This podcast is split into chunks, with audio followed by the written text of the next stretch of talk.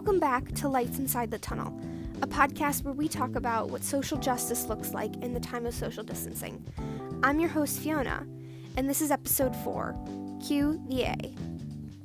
Um, I just want to give you a heads up before you start this uh, episode. The audio is a little funky, not really sure what happened. Um, you can still hear everything a little fine, but there's just air and background noises a little bit more than there normally is, so I want to apologize for that. Um, I tried to take care of it where I could, but editing audio is not always easy, so thanks for your patience.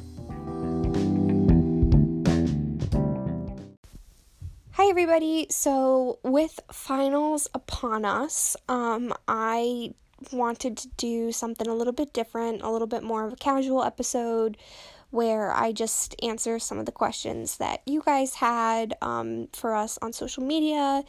Um, it'll be a little bit shorter. Um, and yeah, before we get started, I just do want to say that I am in no way an expert on any of these topics. I am just a person with a passion for social justice, um, and I'm really lucky to continuously be learning and to be held accountable by activists and movements and all the good in the light that there is in the world. So, you know, be patient with me, give me grace, um, you know, and let's just have a good conversation.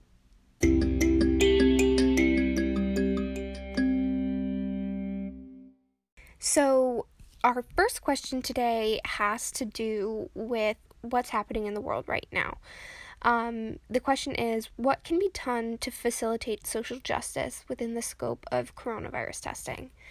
So, to be completely honest, um, there is so much news right now. I feel like I am definitely not the best person to answer this question just because um, I worry about not having all of the information, and I would hate to put something out there that is untrue or is not um, supported by our scientists and our doctors. What I will say though is, I think that if we want to have a conversation about social justice and access um, and availability of testing kits, um, I think the conversation that we should really look at and have is about asking ourselves um, if our healthcare system is one that was meant to perform justice and take care of people. Um, because access to testing feels much more sim- um, symptomatic of problems with the system itself. Yeah, um, you know, the issue with the American healthcare system, and again, I am not an expert in this, so um, I'm going to be kind of brief here because I want to stick to what I know is true, and I don't want to get into a ton of policy that I'm not well educated on. But what I do know is that we have, among developed countries, we have some of the highest insurance um, uninsured rates and we also have some of the highest out of pocket payments. And part of that is due to the fact that our healthcare system is privatized, um, as opposed to a lot of other um, European countries and then countries like South Korea and Japan, which have a more universal form of healthcare. And again, I think this comes down to a question of values, right? Like, do fundamentally, do we as a society see healthcare as a privilege or as a right? And um, we, in our system, healthcare is a privilege, it's not a right. And I think that that is part of why we are seeing such disparities and problems with getting access to coronavirus testing. Um, if you want to see a system that has treated healthcare as a right instead of a privilege, I would definitely Google um, South Korea coronavirus, South Korea healthcare system, South, Korea coronavirus testing, um, because you will see the ways in which, you know, when the health of every single person in a community in a country is prioritized, um, you will see what that looks like. And it looks like uh, how South Korea has responded. Now, that's not to say that um, all systems with a more universal form of healthcare have been perfect. Um, you know, this disease does not discriminate against healthcare systems. Um, but the, I got a notification on my phone about an hour ago that was saying that, you know, with officially a million cases, the US is now clearly the center of this pandemic. Um, and I think a lot of that has to do with our healthcare system. Um, and the only, and to kind of bring it back to the initial question, is um, the, the only way in which we are able to safely go back to our normal lives is with increased access to tests. And that is just not there right now. Um, and it's not there because of the way our system functions. So, if, you know, while this might change for the short term, if we want this to never happen again, or we, you know, decide that oh, well, yeah, maybe healthcare is a right and not a privilege. Um, we need to change the system.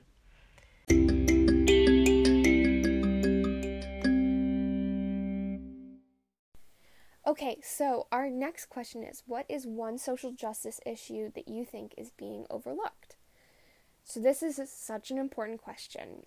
Um, in our conversations about social justice, we often leave out Indigenous communities and especially in a time when we're talking about the fact that families belong together, specifically in regards to the fact that the federal government was separating immigrant children from their parents, um, we also need to remember the fact that Native families belong together. So there's this law called the Indian Child Welfare Act, which was passed in 1978 and it basically stipulates that if a Native American child is put up for adoption, that they will either be placed within the home of another family member or within another family in their tribe. If neither of those options are viable, the child is placed in another Native home. And this law was passed because there was a federal Indian adoption project, which was a very racist policy um, that looked to destabilize Native communities by targeting children. Um, three out of ten Native children were separated and placed within um, the homes of white families under this project. Um, and not only did this take away tribal sovereignty, but it also had really negative effects on indigenous children. And it's also important to remember that when you target the children of a community, you are not only targeting some of the most vulnerable members, but you are also targeting the future of that community. So it, it was it, the intention behind it was to destabilize. Um, also, I want to point out here that in the United Nations Declaration of Indigenous Rights, it says that Native communities have a right to keep their families together and a right over their political status and self-determination which just goes to show that like these violations of those rights have been happening for a very long time. I bring this up because in 2018, a U.S. District Court in Texas held that ICWA was unconstitutional under the Equal Protection Clause of the 14th Amendment. Um, if you don't know what the Equal Protection Clause is, and there's a lot of different clauses, so I know it gets confusing, basically it just holds that um, all people have to be treated equally under the law, that the law can't discriminate um, and asserted that ICWA was discriminatory because it mandated who could and who could not um, adopt Native children. This is significant because the groups behind promoting and advocating for the unconstitutional unconstitutionality of ICWA um, are big money oil lobbyist groups that um, want to dismantle the rights of sovereign nations. Um, so it's important to also point out that the federal government, um, as principle, holds that ICWA is not unconstitutional. Native American tribes, um, four were uh, included in this lawsuit. They hold that it's not unconstitutional, and so do many child welfare advocacy groups. And that's because it is not racially based. It's a question of citizenship. It's basically just saying that, you know, if children are themselves citizens of a tribe or they're born to parents who are citizens of a tribe, um, and thus would qualify for citizenship, um, that the tribe has as much right to dictating where that child goes um, and has sovereignty over the child in the welfare system. Now, the danger with finding ICWA unconstitutional is that it sets a judicial precedent that could then be applied to say that all laws meant to protect Native Americans, tribes, and their sovereignty are racially based when in reality they are citizenship based. Um, and therefore they are discriminatory and uh, should not be allowed to stand underneath the 14th Amendment. So there's actually a lot of big money groups within the country that wants this to happen, specifically um, people in the oil industry. And that's because some of the largest collections of oil are located within um, indigenous nations. Indigenous communities have the right to regulate what is on their property. Um, and these big money groups, these big oil corporations want unfettered and unrestricted access to oil, um, so they want to dismantle tribal sovereignty. So, this summer, a federal court actually heard the appeal and held that ICWA was constitutional, um, basically undoing the ruling of the lower district court. However, a federal court of appeals is rehearing the case right now, and there is a high likelihood that this case will actually be taken to the Supreme Court. So while the federal court hearing did initially affirm the a decision that was just to children, to indigenous communities, to children of indigenous communities. Um, this is far from over. I think this is an important social justice issue. Um, one, because, like I said before, um, people just aren't talking about this in the public discourse. But then, secondly, because it's a question of what we as a society value. You know, do we value corporations and unfettered profit and greed? Um, or do we value the lives of people who are telling us what is best for them, for their children, for their communities, and specifically of a community that has been historically oppressed by our federal government? Um, yeah, so I, I think that when we talk about social justice issues, um, we should always be looking at uh, how how everything affects um, our brothers and sisters in the indigenous communities around us, and then specifically look at um, ways in which indigenous communities are still being targeted today by whether that be by corporations or the federal government.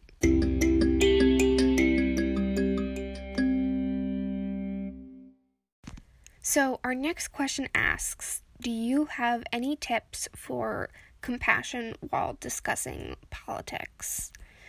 Um, I think this is a really interesting question in the sense that a lot of times um, people say, you know, oh, it's just politics, it's not personal.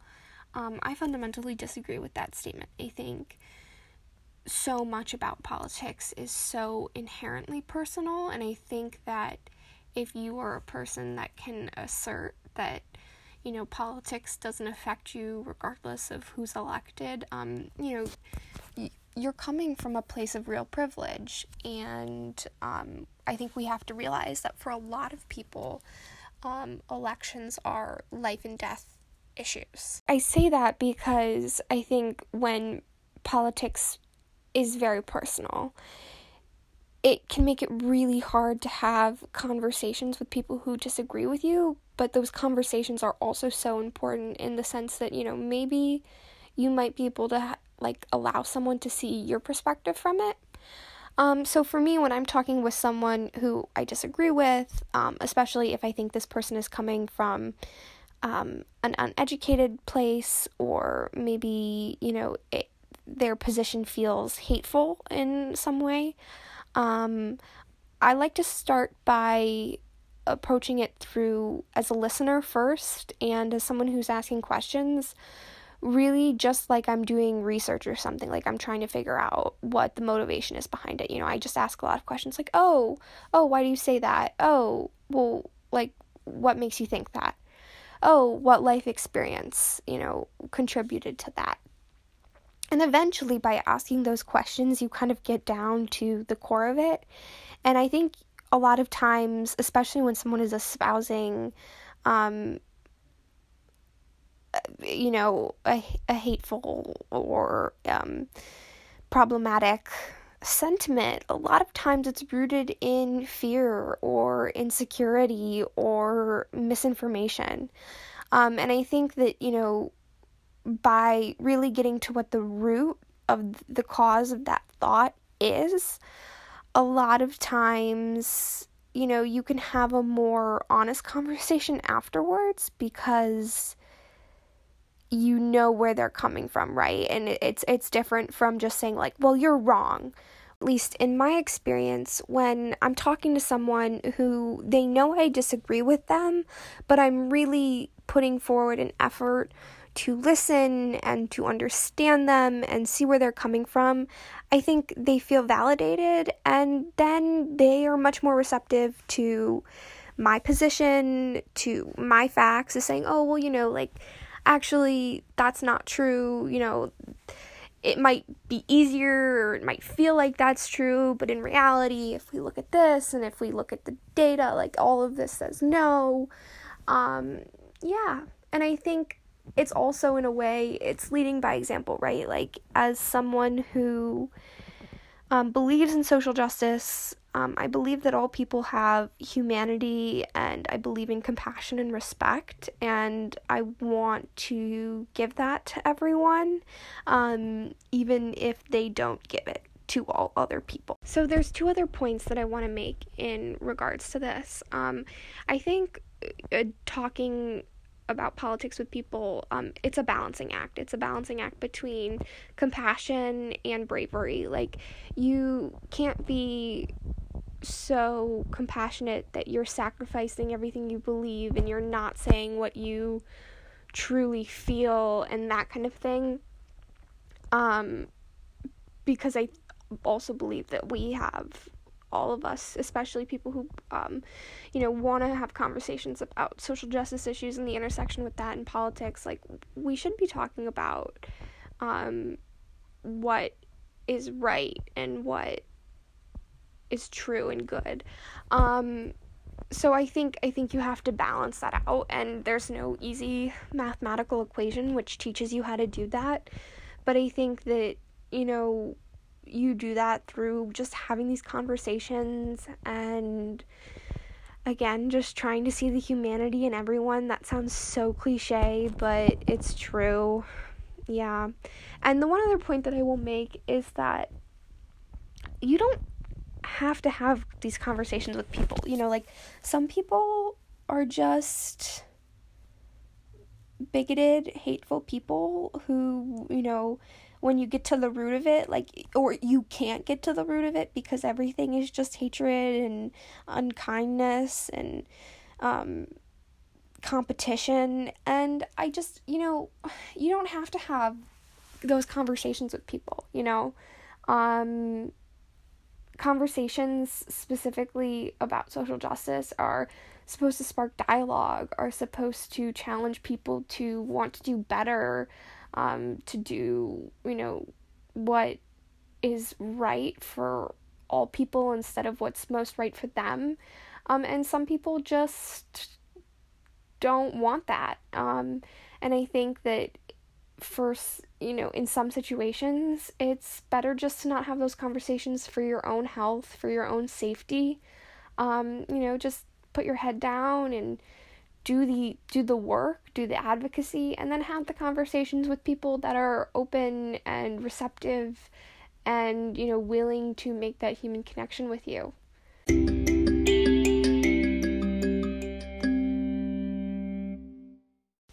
So, the last question that I'm going to answer for this episode is this one What are some ways that you think young people can become active in social justice causes? Um, I know that I've probably said this about every single question, um, but this is a great question.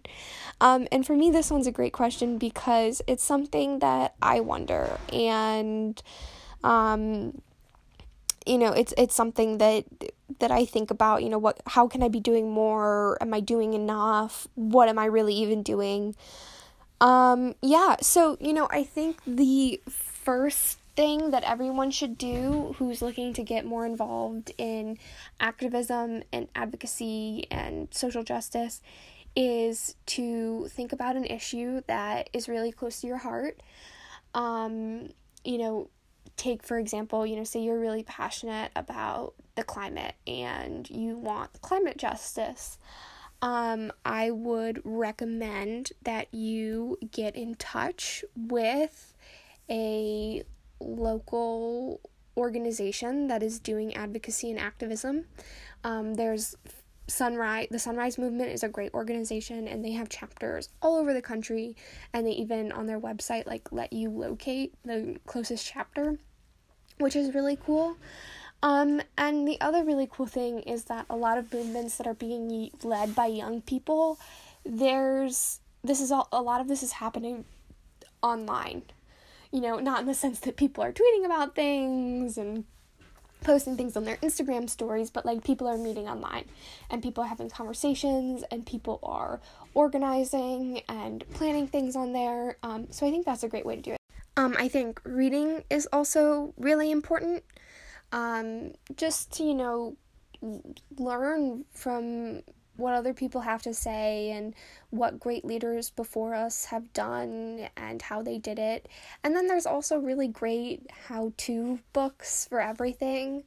Um, I like to plan things out pretty methodically, so I always kind of turn to reading first. But to kind of counter that, I think sometimes the best way to do things is just to do them you know, um, especially if you're a college student, there's so many different groups and organizations on campus that are doing work and are um, their mission statements align with you know whatever the cause that you've picked that's very um, close to your heart is that you know just just make connections and get involved in that way and then figure out what you can do from there. Um yeah having conversations is great. And then just just just going for it. You know, if you want if you want to do something, get a couple people together and do it. You know, anyone can start a petition. Anyone can organize a phone bank drive for um, elected officials. Anyone can work on voter registration. The fundamental advice is is um, figure out what you're passionate about, learn about what you're passionate about, and do what you're passionate about. Um, and that might not be very tangible, but I think that the beauty of this is that it's up to you. So good luck. Thanks for asking.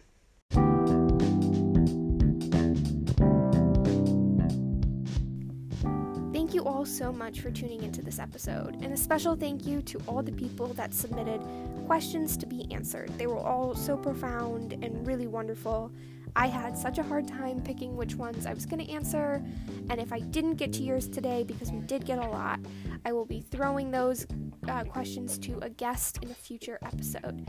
Um, speaking of which, we'll have a new episode out next Tuesday, so don't forget to listen then.